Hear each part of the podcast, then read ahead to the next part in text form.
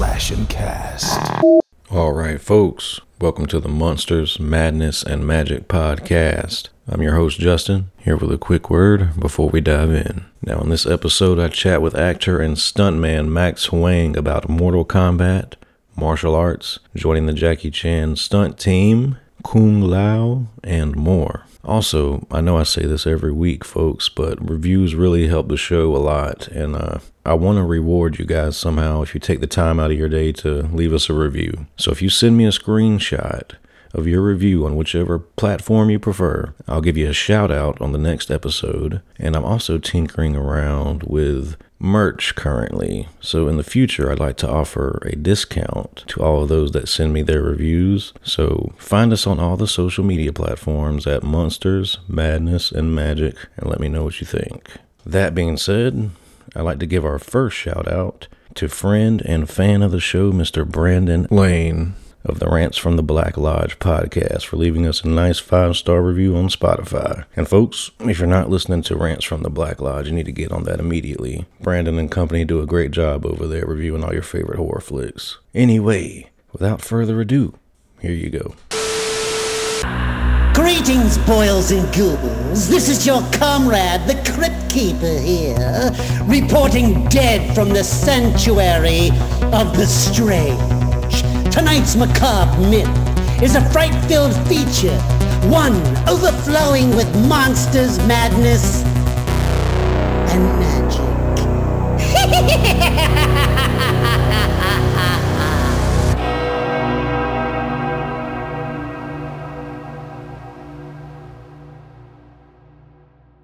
Take us back in time to when you were a kid. Were you a book reader, fort builder, troublemaker, or were you all of the above? I guess all of the above. You know, as a kid, I mean, I was always playing around. I guess that's the reason why I ultimately became an actor. I ended up here doing what I love is just play around and be in that kind of fantasy world. As a kid, I, I always used to copy different from movies, different characters, and just would always be in that role play kind of mode all Mhm. the time. And it was kind of obvious, I think, to my parents as well, that I was a little different from the other kids, having a strong interest in the artistic world. Now, your Yeah. parents themselves, were they at all interested in the arts? Were they ever involved in theater? Or? Yeah. So my dad, he comes from Indonesia, but he's Chinese born Indonesian and he came to Germany when he was 18, I believe. And you know, he comes from a family out of musicians and he uh, became a conductor and a pianist himself. He studied music here in Germany. That's actually where he then met my mom, who also studied music, you know, opera and singing. Me and my brother, my little brother, who is five years younger than me, we grew up surrounded by classical music, uh, all, all sorts of music, but mostly classical music. And so there was a strong impact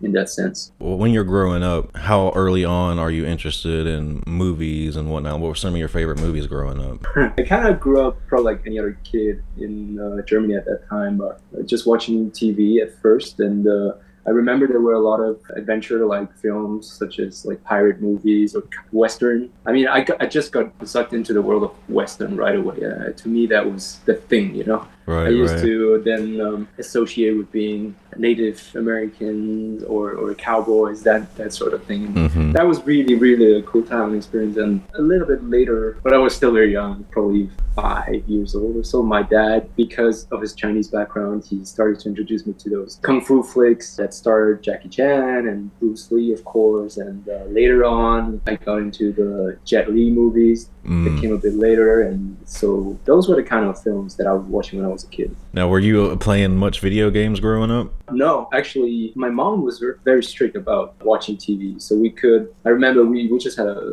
very small TV. And then also, we weren't allowed to watch all the time. It was like a restricted time zone where we could actually watch stuff. And then, so games was really a thing in our household. But of course, when I visited some of my friends who had access to like PlayStation or Nintendo or whatever, Right. yeah, I, I used to play because that was a new thing for me. That was cool, but I, I never really got into gaming that much.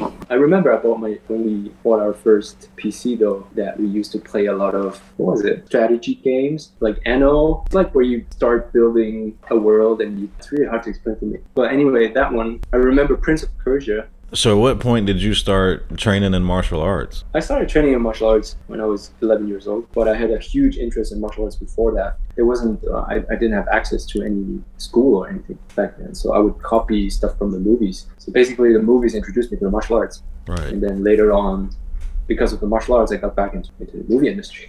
so Mhm. it's kind of full full circle in the end. But yeah, I started with 11 years old here in Germany, and um, come from a city called Nuremberg, most known for trials of Nuremberg. Yeah. I wasn't going to bring that up. yeah. Yeah, now we got that out of the way. Yeah. Okay. and yeah, there weren't many many uh, martial arts schools at that time. There was judo, karate, and then kung fu kind of slowly became a thing, I guess. And I was highly interested in Chinese martial arts because of the movies. And then um, yeah, I started Wing Chun training when I was 11 years old, and then moved on to train in various other styles. Moved to China when I was 15 to train at a school nearby the Shaolin Temple, and that was a an amazing experience I had. I stayed there for only two months. Yeah, it's just so many impressions I got from that trip. Not necessarily becoming uh, a great martial artist just from two months of training, but Right. just the whole impact of coming to a new country and, and learning all these different things and the language, the food, and of course the training. So that was a really cool experience for me when I was younger. Uh, when I came back, I still continued to compete here in Germany at a lot of what we call like uh, it's either full contact fighting or semi contact fighting, which is like basically point fighting. So I did that for a couple of years, won a couple of medals, and then uh,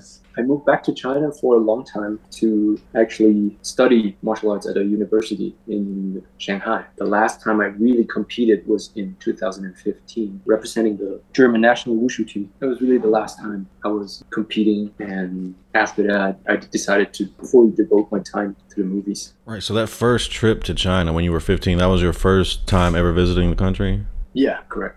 So, was that a big culture shock for you? Was it sort of difficult to adjust? I saw some documentaries on China before I got there, so I kind of knew what would expect me. There wasn't too much of cultural shock, but of course, it was very different from European way of life. And back then, China wasn't that developed yet. That was in 2004 or five. It was before the economic rise of, of China, so everything was a bit, especially in the area where the Shaolin Temple is located. It's fairly poor area, so yeah, I would get to see all those different things, and yeah, I would say it was a cultural shock in a way. So, you said that martial arts was essentially your intro into the movie business. So, how did that happen for you? It seems unorthodox. Oh, it really is. I mean, I don't know. I, I just always believed that I, for me, it started with Bruce Lee. When I watched his movies, I, I felt like I could really associate to what he was doing. And I felt there was a slight chance that I could one day do what he does, which is doing cool stuff on camera and, you know, beating up people. Yeah. Essentially, that, that's what it was. But yeah, it, it, also because to me, uh, of course, an Asian figure like Bruce Lee became a huge motivator for me because back in Germany, I mean, there weren't many heroes that I could associate with. So Bruce Lee was a strong figure. Of course, Jackie Chan as well. Right. But I, I guess Bruce Lee, in a way, because he represented masculinity and you know power and, strength, agility, speed, all those attributes. And uh, in my head, I, I kind of decided that that's the way I wanted to go, take my future to. And so it was really unorthodox. Yeah, because most people, for example, in my school, they after they graduated from high school, they just earned a living, you know, a nine to five job. I decided to just leave the country and do my thing, and that was because of the early movies that I saw. The more I started learning martial arts, I I guess I built up a kind of confidence because oh, you slowly learn that wow, I can do these things. Actually, I mean, things started to work out. People were like complimenting me, like, oh, hey, actually, you're pretty good at this. So why don't you uh, pursue a career in in the movie? So my confidence slowly built up. Started very early on. I mean, my dad had this huge camcorder back then, the VHS camcorders. I used to just use that camcorder all the time, shooting different things. I would start to uh, write scripts even, and my little brother, I, was, yeah, I would use my little brother all the time to to be in front of the camera, and we would try out different things like fight scenes and stuff like that. And then later on, when we got a computer, I would have an editing program and slowly cut stuff together and realize, oh wow, so cool what you can do, you know, just make up things uh, from scratch and pretty cool to realize that. And so slowly but gradually, I did all that stuff and I put together a little show reel from the best movements and clips I had. I forwarded it to a couple of people that I met in the industry. I landed my first TV job uh, as a stuntman in Germany on a show called uh, Lasko. It's funny because it's about a Bavarian monk who knows Chinese martial arts. It totally doesn't make sense. it was kind of the thing at the time. It was full of martial arts, so that was my first jump into the industry here in Germany. And then, exactly at that time, Jackie Chan came to Germany to promote the Karate Kid. I managed to to give my tape to not him directly, but I handed it to Jaden Smith, who was part of the cast for the Karate Kid, and then he, by surprise, he really took it and he went off. I think about a month later, I got an email from the head of was like Jackie Chan's stunt team, and uh, I was Did I you was almost in faint? I almost fainted. the funny thing is, because I mean that thing changed my life. But Yeah. that, that that was it was crazy. I remember I was in Sh- Shanghai at that time because after the premiere, after handing J.D. Smith the tape, a couple weeks later, fly to Shanghai to pursue my studies in Chinese language and martial arts. And I had no idea that, that they would get back to me. And when I opened the email, they said, "Well, hi, he's the stunt coordinator of the Jackie Chan stunt team, and Jackie saw your tape and he really likes it, and we would like to invite you to Shanghai because we're shooting a movie in Shanghai. Are you able to come to Shanghai?" and so I kind of blanked out. I was like, "Is this fake?" I can only imagine. Call all my family, my mom, my dad, and they were like, "What is going on? Is this like a? Is this fake? Is this a spam?" No, I guess it's it's real, you know. And then I wrote them back like, "Hey, thank you for your message. I'm I'm in Shanghai, you know. I'm I'm already here.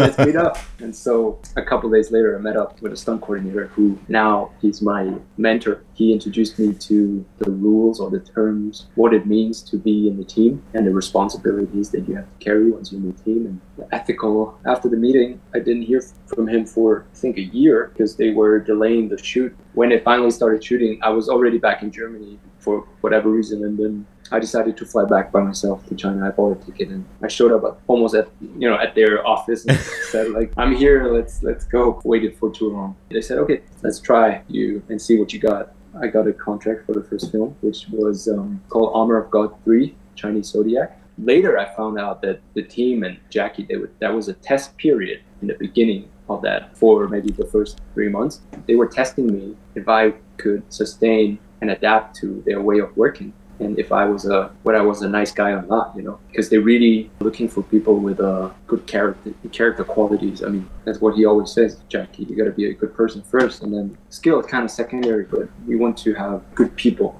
in our team, and so I think the first couple of months that was a test run whether or not Yeah. I would fit. Luckily, I made it. that just goes to show you, anybody who listens, that you just hand the tape off, you take the shot, send the email. You never know who's ever going to get back to you. You know, good, good shit Yes. happens. Yes, once in a while. I think I really won. I won the lottery with this one. I mean, before me, there were two Australian stunt guys in the '90s who made it into the team permanently, made it into the core team, and then I came after that. But in between, there was no one who really joined the team as an official member. So I guess a lot of different components came together. I was there at the right time at the right place, and everything kind of fit. The universe put it all together. Did you eventually meet Jackie? Yes, you know, once um, we started filming the first film, one of the team members, that's the first time I talked to Jackie. I remember was he was taking me to the office and they were just in the middle of a meeting, five to ten people in that room. Jackie was sitting in a chair and the stunt team member was introducing me like, hey, this is Max from Germany, just arrived, say hi. Yeah, I shook his hand, I was like, nice to meet you. And um, he was like, yeah, welcome. And from then on, I mean, we almost spent every day together on set and working together. It's really like a familiar environment working with him because the team, the stunt team is in Chinese we call it Chengjiaban, which the translation of that is Jackie Chan's family. And so he really takes his stunt team members as part of his family. And so we take care of each other on and off set. You know, we would, he would always treat us for dinner after shooting and stuff like that. Be really generous and kind and, and act like a big brother because that's what we call him in China is Dago or Daibo is translation for big brother. So is that the main aspect that sets the Jackie's Jackie Chan stunt team apart from any other group you've worked with or individual? Is that very professional? Would you say? Uh, I would say that's one part of it because I work with other productions aside from working with the team. And yeah, I really got a sense that the whole bonding as a real family or a team tremendously helps or makes it more comfortable because you can really trust each other. You know, you don't even verbally have to communicate. Sometimes it's just exchanging looks and then we have to do it because we're so in tune. And that just comes from so many years of working together with the same people. So I guess if you're always changing, working with different people, yes, there might be a benefit to it, but the JCT makes it really easy. And we're so adapted to Jackie and his specific expectations that we don't have to have like long conversations on how to do this or that. It's just like, okay, let's go. Right. So I guess that's the real benefit of it. And I would say in the 80s, sort of when police story, those kind of films came out, the JC team were really famous for being, I mean, the neck breakers of the industry. They would do the most crazy stunts, Mm-hmm. most hilarious stunts, and they became quite well known for that, you know. Because I guess at that time, the different stunt teams in Hong Kong, they were like pushing each other each and every year. You know, who can do the more Yeah. dangerous, more exciting stuff? And Jackie's team really ended up being number one because nobody in the end wanted to mess with them. You know, they did like all the crazy stuff. People were Mhm. like, okay, that's it.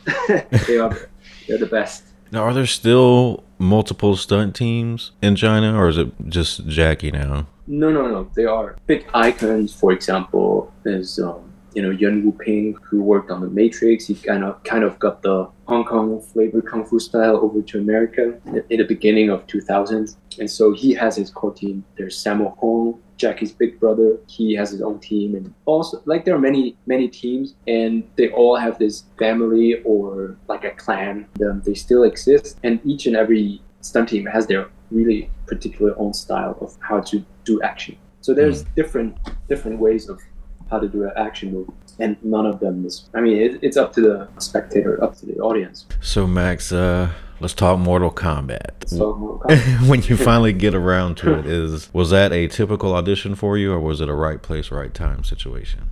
both. Well, the whole Mortal Kombat thing. It well, first of all, I when I first got aware of the project, I think I heard of, of it on Facebook. New Mortal Kombat movie shooting in Australia, and I was like, wow, I really want to be on that movie. And I called, uh, I wrote a couple of people who I knew in the industry in Australia because I worked a couple of times in Australia before, and I asked them like, do you know anything about that movie? And they said, um, sadly we don't but wish you good luck. Later on, I auditioned for it, like a, a normal audition, online casting tape. At that, because at the time I found, I just found my manager in LA, and he kind of sent me the tape for Mortal Kombat, and and I remember I videotaped myself at my dad's place up until three in the morning or so. The next day he woke up, he could repeat my lines because I was doing it over and over again, and he knew all the lines the next day. and It was quite funny. But I was auditioning originally for Liu Kang. Yeah. That's cool. So that was that's quite interesting. I just had Ludi on last week. That's funny. Oh, that's cool. Yeah, Ludi got the part eventually, which I think was, was the right choice, the perfect choice. but I really wanted that role in the first place. You know? And so I tried really hard and I gave it my all and, and I sent the tape off. You know, they got back to me saying, um, yeah, we, we just found the right guy and we're sorry, but you did very good. That was kind of it. and I guess two or three months later, my manager called me again and said, they actually want you for the part of Kung Lao. Which for- by that Sorry, I was just gonna say for my money, as a Mortal Kombat fan, Kung Lao's a lot cooler. Thank you. well, at that time, I was back in China to do some stuff, and I was kind of depressed because I didn't land any of the acting gigs because I really tried hard to become a working actor. You know, there were a lot of no's. I was kind of like in a in a hole. Where's this going? Is this going anywhere? And I'm I'm, I'm turning 30, and my goal was always that before I turned 30, I would get one of these roles yeah. whether it's in Hollywood or in Asia, but I need to have um, some sort of an acting role that has some quality behind it, not just Right. be, be a random random guy. It was in the middle of the night, and the manager called me. and uh, he said, "You got the role." I was like, "What is going on?"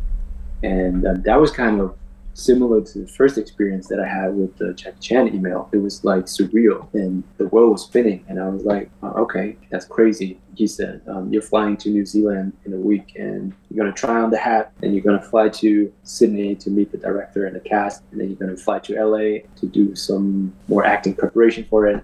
and then you're gonna film in Sydney again. And I was like, okay, let's do it. so yeah, it started to move on really fast from that point. I really enjoyed that time. It was great. Now we already talked about, you know, you said earlier you were not a big game player growing up, but you had to be aware of what Mortal Kombat was. No, no, I was totally aware of Mortal Kombat, and I used to play it not like religiously, but uh, yeah, I was kind of familiar with it. To be honest, I wasn't too familiar with Kung Lao in the first place. Right. I was like, Kung Lao uh, rings a bell, but and then I didn't have an image, and then I googled it, and I was like, ah, that guy with the hat. At first, I kind of started to worry, to be honest, because there was a lot of pressure. I was like, okay, well, they already have a game, they already have a layout of how he should look like, how he should behave, perform, and can I match those expectations? That was like my first concern. And uh, yeah, I mean, luckily, I think the fans they You did great. kind of Yeah, so- you did great, man. Yeah. Like you're one of the but best Thank you, best parts in the movie. thank you, thank you. Good to hear that. like you just said, you didn't really have much info on Kung Lao. Did you take any of the stuff from the games or anything and try to kind of work it into what you were doing, or did you just wing it? Yeah, yeah, no, no, no. I I was super. Ac- I tried to be super accurate about each and every detail of Mortal Kombat because I was like, okay, this is the sort of movie that is made for the fans. Like I said, there's a layout already.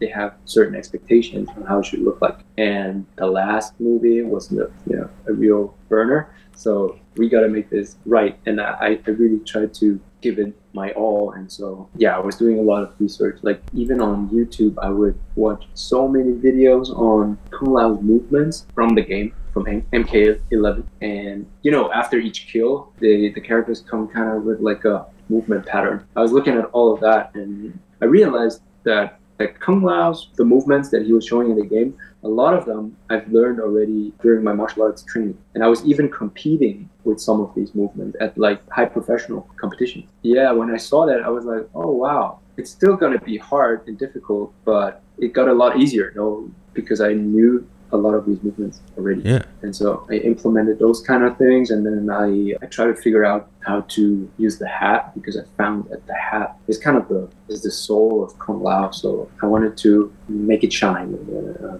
bring it in, into the foreground and, and really create the character using the hat. And I came up with a couple of movements, and I was trying out different things. And I had two or three months in China at a Jackie Chan training center Mm-hmm. is the biggest training center in the world for, for stuntmen. It's Wow. huge. It just so happened that I was there at that time, and so I had all the, the access to the equipment and, and wires and stuff like that. And I really took the time, three months, to carve out the style. Did you get to keep the hat? Fortunately, not. Damn it. yeah, yeah, yeah. That hurt. Yeah. Did you back. did you try to get it? To be honest, yes. I tried.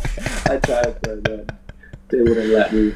Damn Hmm, What a shame. So in my book, you've got the uh the coolest scene in the movie. You know, you got the flawless victory, you got the hat fatality. So just take us through like how you guys made that scene work, how it went down. that thing we actually we actually shot partly in a blue screen studio and then part of it was on set on location. And so what you see is like a mixture of those two things. And it's pretty cg heavy because of the hat which is Yeah. spinning in the, in the ground so we couldn't just do that. Made in post. But all the blood for example that was coming to my face that was all real. Someone pumping blood into my, my face. It was a whole mess on set. We had this um, dummy. Its body would kind of open and unveil the inside, you know, the blood the bones and everything. The props department made that super real. That thing was always laying around somewhere on set, and every time I saw it, I was like, oh my gosh, how, how are fans gonna react to that? You know, Right. it, it looks so gruesome. Open split body. They poured more and more blood into it, and they didn't close it, and then it was the right time. It would just bam, open it, and everything would come out. Anybody I talk to, that's their favorite scene in the movie. I think it was the, the right decision that the director Simon Simon McQuoid made to make it more of a violent movie, R-rated movie. When it comes to Mortal Kombat, more blood is better. It's Mortal Kombat. Yeah, exactly. You know, it's not a kids movie anymore. No, no, no. Did you ever watch the first movie at all? Yeah, yeah, I did. I remember I was watching it when, when I was a kid, and I think I thought that Liu, uh, Liu Kang, Robin Shou. I thought he was I think I thought he was Jackie Chan or something in the beginning. Yeah, he. I believe he worked with Jackie. I had him on the show about two years ago. Had Robin on. Oh, Uh, okay. He actually started out working alongside Jackie in the 80s just like you did. You just mentioned how they would do uh they were known for doing their crazy stunts. He said the same thing. He just got tired of getting his ass kicked and decided to move to LA. Yeah, yeah, it's kind of crazy over there. It still is, you know, it still is. Now it's a lot more protected because you, know, you got more equipment. I would say it's still a, a bit different from the way of working in the West. You know, back to the topic. Um, yeah, I was watching Mortal Kombat, the '95 movie, so it must must be Jackie Chan or someone else. I had no idea, and then I just thought it was cool. And then just before I got to Australia to start filming the movie, I, I rewatched it again. It aged well. It- Yeah, the first one's a lot better than the Yeah. second one. Maybe except the the Goro. Right after Mortal Kombat, post Mortal Kombat, you released your first single, Flawless Victory. Is singing something you've always wanted to try your hand at and you're just waiting for the right opportunity? Yeah, I love singing. I love singing. I love music. And I used to have my own rock band back in the days when, you know, in high school, a bunch of friends, and we would do concerts and stuff like that. I got into mostly rock heavy stuff, but even like hip hop and stuff I really enjoy. So it depends on the mood, you know. Personally, for me, making music it's not really something I aspire to make money from. Right. It's just more of a hobby or something creative you like to do. Yeah, I don't think hobby because hobby I do it too often to call it a hobby, but I don't have the ambition to make it a turn it into a career. I, I mean, you know, things can always change, but um, I'm really I, I'm just focusing on the acting side. I think it's a great attribute that you can bring as an actor. Oh, you can sing. Cool. Let's do a musical. Why not? You know, maybe Right. Mortal Kombat musical. Oh, I'll, I'll sign up for that today. yeah, it's always been a passion of mine, and uh, I will always do music. But career-wise, I, I just focus on acting. So, Max, stunt wise, what would you say is the most difficult thing that you've worked on? Is there a specific set or sequence that you worked on that kept you up at night and pulled your hair out or something like that? there are many. There's so many. there's so many. I mean, I'm the kind of person that I I probably start to overthink sometimes because I want to make it perfect. I want to make it right, and there's a lot of pressure when you're on a set because if you don't get a, a stunt right you know, within the first couple takes, let's, let's say the first three takes are kind of will decide whether or not it's gonna be good or not. And um, if you mess up in the beginning, a lot of people start to freeze and they don't know what to do. For me, I try to always get it right within the first to the third take. Otherwise, confuses yourself. But of course, sometimes you have to do like 30 takes to 40 takes. I try to be always prepared for what's coming, and I think preparation is everything. My God, I, I think the first movie that I worked on with Jackie that gave me a lot of sleepless nights, pressure, yeah, a lot of pressure there. because I ended up fighting him in the film. oh, shit. Uh, I played a bodyguard, and then there was a one-on-one fight, and it was huge ex- exchange of blows, and it was really the special thing with with uh, Jackie Chan is his rhythm. You know, the rhythm is like it's not like one, two, three, four. It's like one, two, three, four.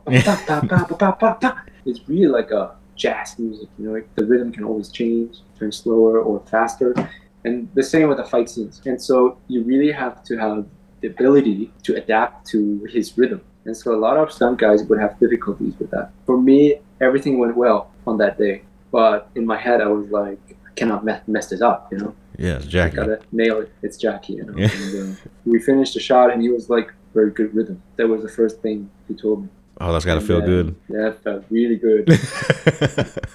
Each and every movie has its difficulties. Yeah yeah. like Mortal Kombat, the same thing. There was the this entrance scene of Kung Lao where he comes from basically nowhere and does a 720 spin and lands on the floor, catching his hat, saving Liu Kang from Sub Zero. And I remember uh, that was kind of pressure on me too because that scene was 100% physically done. There was no CG involved in me spinning and flipping in the air. That's from so many years of training. I, I knew that movement. I always wanted to put that somewhere into the film. I found that the right place for it was the entrance because it's kind of powerful. And I remember they were setting up the camera and it was all on me, you know, and we did probably five takes of it, and uh, I felt so good because each and every take I would land and kick and spin perfectly. It just landed in a position. I was so happy because normally, for example, in training, maybe three out of ten times you kind of fail and you be a bit wobbly, and so I was kind of worried that um, I would make some mistakes, but five out of five. There you go. Good job. Thank you. Well, Max, I'm not going to keep you all afternoon here. I guess just to wind up, is there anything on the horizon for you that you can tell us about without getting in trouble? I get in trouble for a lot of things if I tell you. I can't really say anything right now, but I think the, the future looks looks bright. Glad to hear. see and hear more of me. Yeah. That's great. I'm looking forward to it, man. And I want you to thank you for giving me some of your time and chatting with me. Thank you, Justin. Of course, it was a pleasure. All right, Max, you have a great rest of your day. And I'm going to get out of here. All right, Justin. Bye bye, man. All right, folks, that's a wrap. I hope you enjoyed that chat with Max. Remember, find us on those social media platforms and send me a screenshot of those reviews and get yourself a shout out and a future discount. As always, thanks for listening, and we'll see you back next week. Monsters, madness, and magic.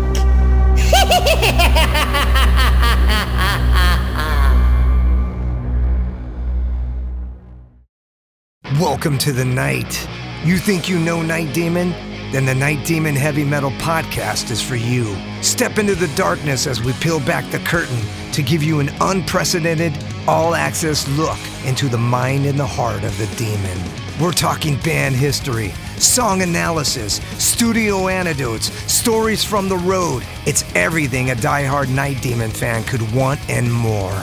This is the only place to learn the inside scoop, the deep dive trivia, the untold tales from the band members themselves and those closest to the Night Demon story. Need more? The Sacred Night Demon Crypt will be pried open to reveal demo recordings that have never before seen the light of day, all with in depth commentary by the band and the people who were there for the writing and recording process. This is a gold mine, a treasure trove of all things Night Demon. Head over to nightdemon.net or wherever you listen to podcasts.